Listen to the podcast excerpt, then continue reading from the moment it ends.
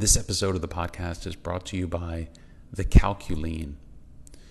The Calculien is a free tool you can get by simply going to calculien.com. That's C A L C U L I E N.com, calculien.com. And it's a free tool that allows you to easily calculate the 45 and 90 day deadlines for notice to owners, liens, and bond claims. No more counting on your fingers to figure out when your notice to owner deadline is or when your lien deadline is. Just go to calculien.com, put in your information, and we'll send one to you for free in the mail. You'll get it in a few days.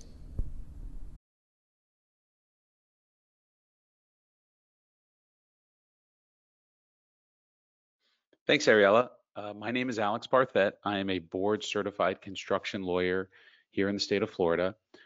And today we're going to talk about what to do if you missed a deadline. And trust me when I tell you, it's not as bad as you think. You probably have a lot more options than you are aware of. So let's get right into it. So let's talk about today's agenda. Um, what are we going to go over? Let's start with the basics. What are the notice to owner and lien rules? You have to have an understanding of what those are in order to uh, have a foundation so you can understand what happens if you miss them. Then we'll talk about some common exceptions that we see. So you may have thought you missed a deadline, but you actually didn't because there's an exception in the lien law that gives you the opportunity to still send a notice or a lien, even though you think you can no longer do it. Um, we'll talk about other bonds that exist. So on, on public and private jobs, there may be other bonds you can pursue uh, to go after uh, in case you lost your lien rights or actually in addition to your lien rights. Then we'll talk about some other means of recovery, how to sue for breach of contract, how to sue for unjust enrichment. Um, and as I said, we will answer any questions that you have at the very end. Just go ahead and submit them throughout the presentation. So let's get right into it. Let's talk about the basic lien and notice to owner rules.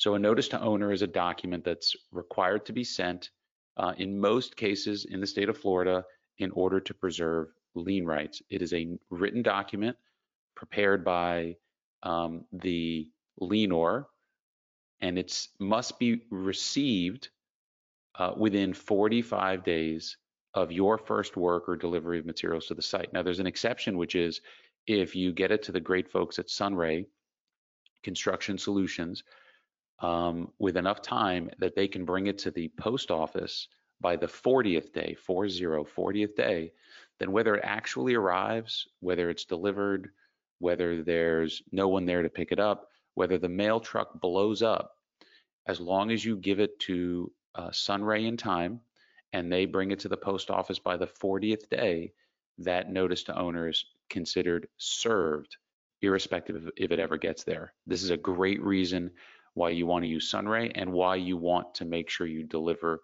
uh, you start this process early. So the next rule is that the claim of lien uh, for work on private projects and the notice of non-payment, which is a claim on a bond for both public and private projects if there is a bond, must be served no later than 90 days from your last work uh, or delivery materials to the project site. Um, quick tip here, both the 45 and the 90 days are counted starting on the day after um, your either first work or last work on the job. Um, you count every single day, including weekends and holidays from that date. And um, the 90th day, if it happens to land on a Saturday, Sunday, or legal holiday, then it rolls to the next day. So if I'm calculating my notice of non-payment deadline, and today was my last day of work or delivery of materials to the site. Tomorrow is day one. I count every day all the way through day 90, including weekends and holidays. And if the 90th day happens to land on a Saturday, then it rolls to the Sunday. And if Monday happens to be a federal holiday um, where there's no mail, then it rolls to the Tuesday. That's how you calculate those days. And then you need to file a lawsuit to foreclose on your claim of lien. no later than one year from the recording date of the claim of lien. So if I record my lien today, I have one year to file the lawsuit. On a claim against a payment bond, I have one year from my last work.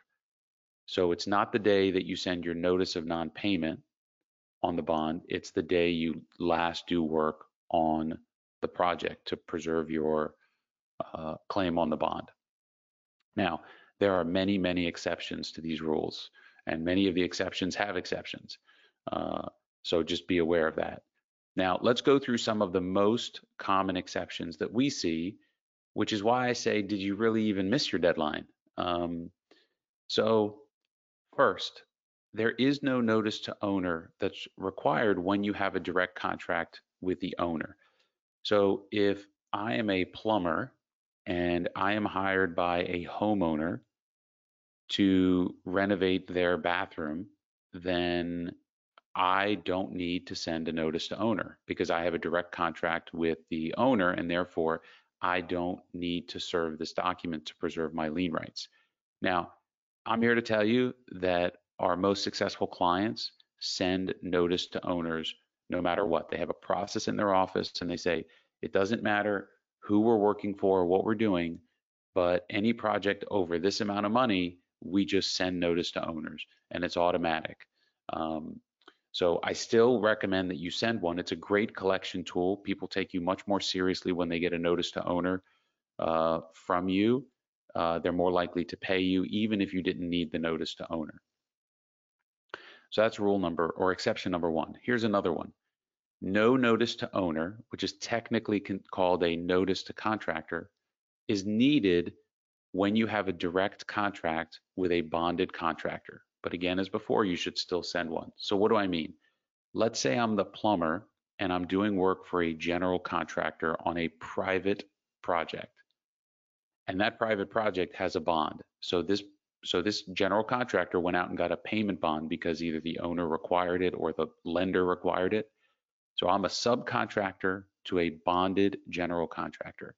I do not need to send a notice to owner or a notice to contractor um, in order to have a right against the general contractor's payment bond.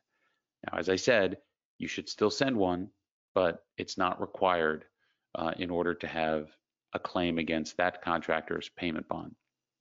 This is true for both public and private jobs. So if I'm a plumber on a school board project for Broward County Schools, again, and I'm the subcontractor to a bonded contractor on that project, I don't need to send that notice to contractor. I also don't need to send the notice of non-payment. That's, if you remember, that's like the claim of lien. That's the document that gets sent 90 days after your last work uh, to make a claim on the payment bond. But I don't need to send a notice of non-payment when I have a direct contract with the bonded contractor only on a public project. So if I am that plumber on a school board project and I don't need to send my notice to owner, my first notice, the one in 45 days, I don't need to send that. I also don't need to send the notice of non-payment. That's the notice within 90 days. So the only requirement that I have if I am doing work on a public project and the general contractor has a bond and I'm the sub is to file a lawsuit within one year of my last work on the job. So I, I have had clients come to me and say, Alex, I really screwed up. I didn't send my notice of non-payment on time. And I would say, okay, well, tell me about the project. Well, well we're we're the shell contractor on a on a bonded project. I said, okay, great. Tell me about the project. Well, it's a it's a uh, project for the Miami-Dade County School Board. Well, great. You don't need to send either notice. So you're fine. You can still bring that claim. So just be aware that there are many exceptions that don't necessarily require these documents. You should not assume that because you didn't send a notice or didn't send a notice of non-payment, a notice to owner, a notice of non-payment, that you lost your lien rights.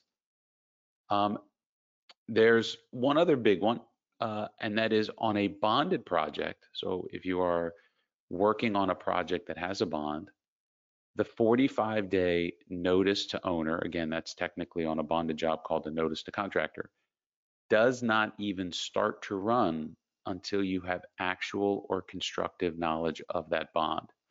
So let me give you a very specific example that happened to a client of ours.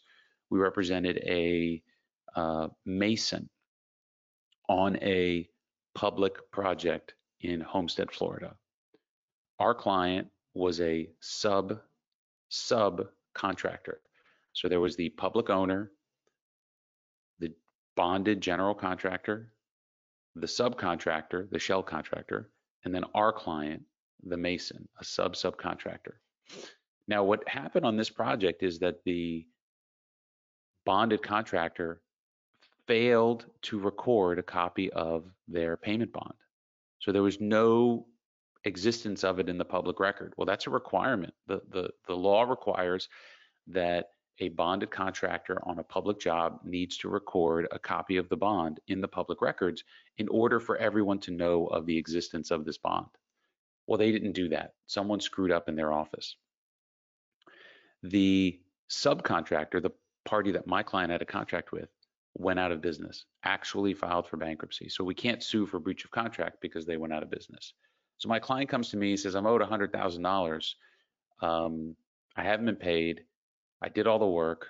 I finished the work uh, months ago, uh, you know, four months ago, five months ago, and I've been off the job.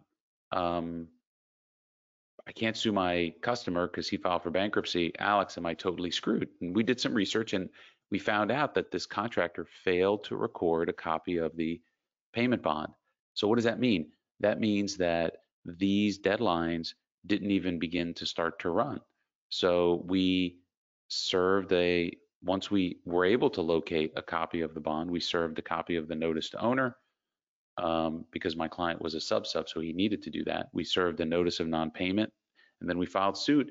And after a little bit of fighting, uh, the contractor realized that because they failed to serve this notice, that they were on the hook, and they paid my client the $100,000 he was owed, all of his interest, and all of his legal fees. So had my client just looked at the situation and said, well, geez, we really screwed up. We didn't send our notices um, and never called me, he would have never gotten the money. So the moral of the story is don't assume because you miss a deadline or you think you missed a deadline that there isn't some other rule or exception that would give you rights. Um, so make sure to pick up the phone, call a lawyer, board certified construction lawyer, someone that's skilled in this area of the law to be able to help you because maybe you still have rights.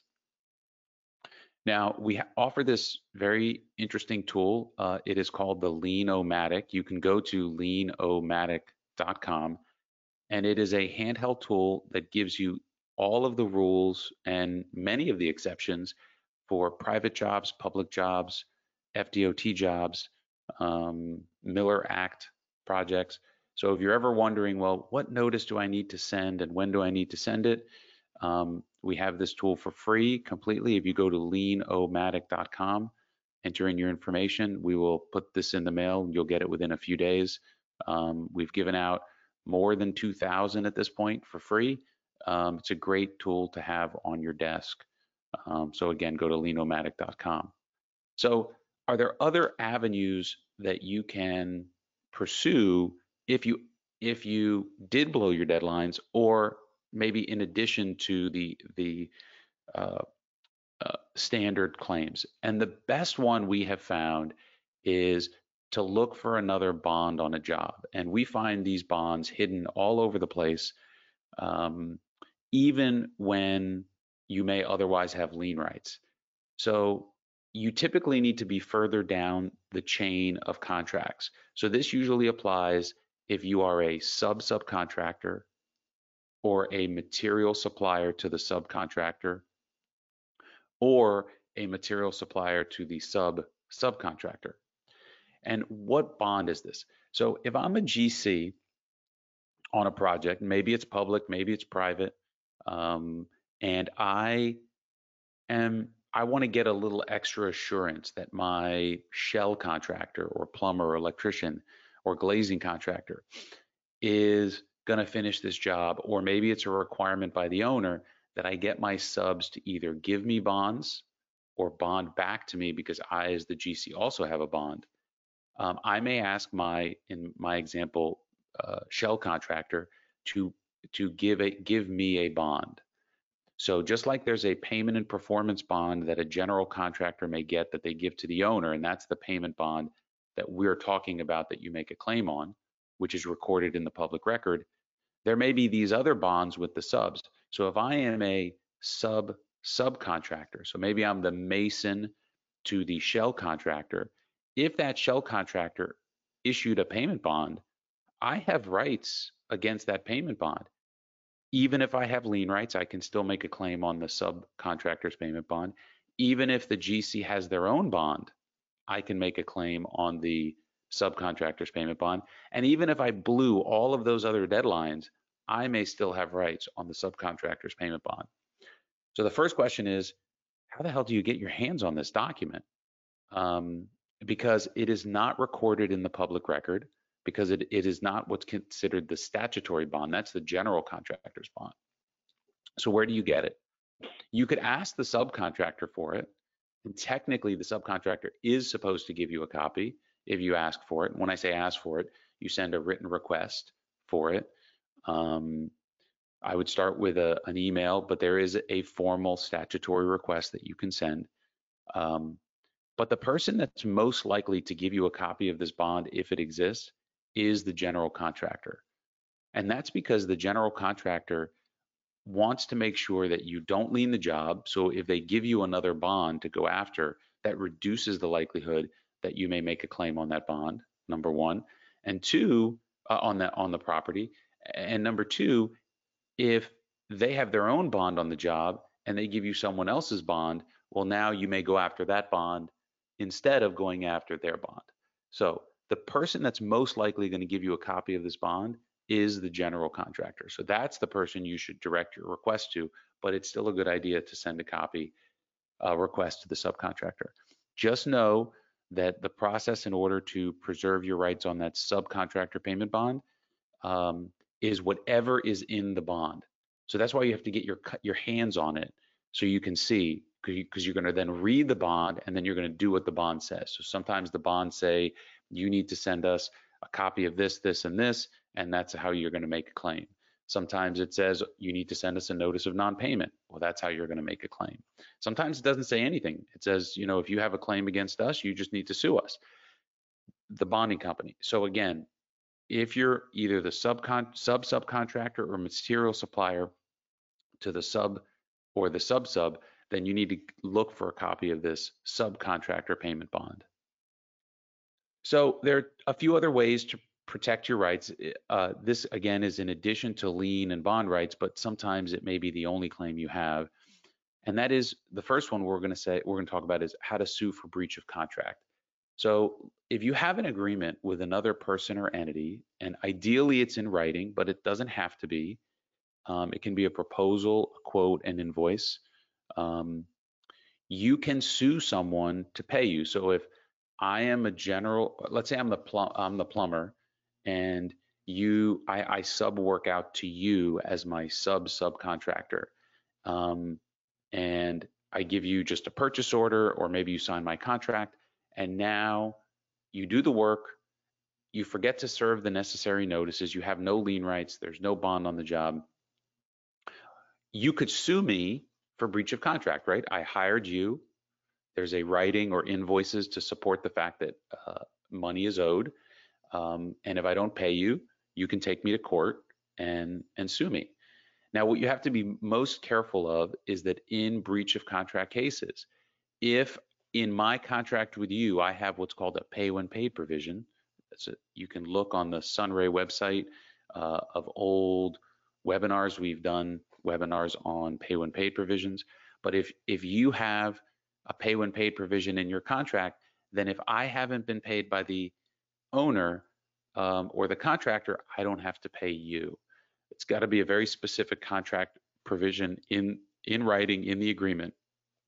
But if it's there and it's valid, then you may not actually have a right to sue for breach of contract. But there is one other claim you could make, and that's to sue for unjust enrichment.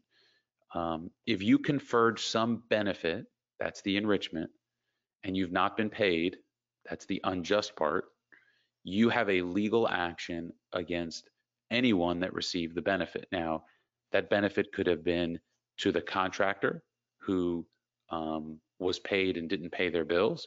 Maybe it's the owner because I installed cabinets and they didn't pay for those cabinets. Uh, you have a legal claim to pursue uh, in that situation. Uh, typically, it's used against a party that is further up the chain, such as the owner. So typically, when we sue an owner, uh, let's assume we represent a subcontractor, um, we may sue the contractor for breach of contract, depending on if there's a pay when paid provision. Uh, if we have lien rights, we'll pursue the lien. If there's a bond claim, we'll pursue the bond claim. Um, but sometimes we also include the owner and sue them for unjust enrichment to add them to the legal case. Um, but just know that if if you sue the owner for unjust enrichment and maybe you haven't been paid, but they paid all their bills, um, meaning it wasn't unjust for them. You may not have gotten the money, but they justly paid the contractor, then you have no claim for unjust enrichment. So uh, you also have to be aware that there may not be a right to recover your legal fees in this situation because there's no legal right to recover legal fees for an unjust enrichment claim. So now let me give you one last bonus tip. Uh, if all else fails, and that is to send a late notice to owner anyways. So we've been on both sides of this situation for our clients. Um, sometimes we've had clients who had no rights. They sent a notice to owner, and that notice to owner was used as a collection tool in order to preserve, uh, in order to get paid. Um, and sometimes we represent owners and contractors who get a seemingly late notice to owner, and then we have to deal with it. Now, remember, a notice to owner is not an encumbrance on real property. So if you record a lien that you know is no good, that is a fraudulent lien. However, if you send a notice to owner, that's just a document in the mail. It's not an encumbrance on real property. Doesn't lien, it's not a lien. But what happens is if, let's say I'm the material supplier on a project. So I'm a material supplier to a subcontractor uh, and I haven't been paid, and I screwed my screwed up my uh, deadlines. If I send a notice to owner to the contractor, what is the contractor going to do? They're going to say, "Well, man, I got this notice to owner. I don't know when the material was delivered. That you know, I'm not watching the job so carefully to know when each piece of material was or wasn't delivered. But I have this notice to owner, so I'm going to go to the con- to the subcontractor and say, "Hey, I got this notice to owner. I can't pay you, subcontractor, until this notice to owner, until I get a release from that vendor. And the, the subcontractor may say, well, look, this notice to owner's late, they weren't here. As the contractor or the owner, I'm gonna say, that's not my problem. I'm not getting into that. I have a notice to owner, I need a release, you figure it out. Um, so just know sending a even a late notice to owner may in fact get you paid. So let's recap. You need to know the basic notice to owner and lien rule deadlines. Again, you can get your Lienomatic um, to help you understand what those rules are. You need to exhaust all available exceptions to the lien law. Um, again, not that you're expected to know them. The Lienomatic will help, but you probably should be consulting with a construction lawyer. Uh, look to see if the subcontractor is bonded. Maybe you have a claim on that subcontract bond. And you always have the legal avenues of breach of contract and unjust enrichment. Thanks, everybody. This episode of the podcast is brought to you by MakeMeConditional.com. You sign lots of releases in order to get paid, and best practices suggest that you make every release conditioned on actually receiving that payment. How do you do that? By making the release conditional. Now, some releases are conditional when they're given to you, but in my experience, most are not. So you can make them conditional by adding conditional language. You can do that by handwriting it in every single time, or you can go to makemeconditional.com and we will provide for you for free a stamp that you can use that will stamp any release with conditional language so that you can simplify the process. So if you want your absolutely free Make Me Conditional stamp, just go to makemeconditional.com, fill in the information, and in a few days you'll have your free stamp.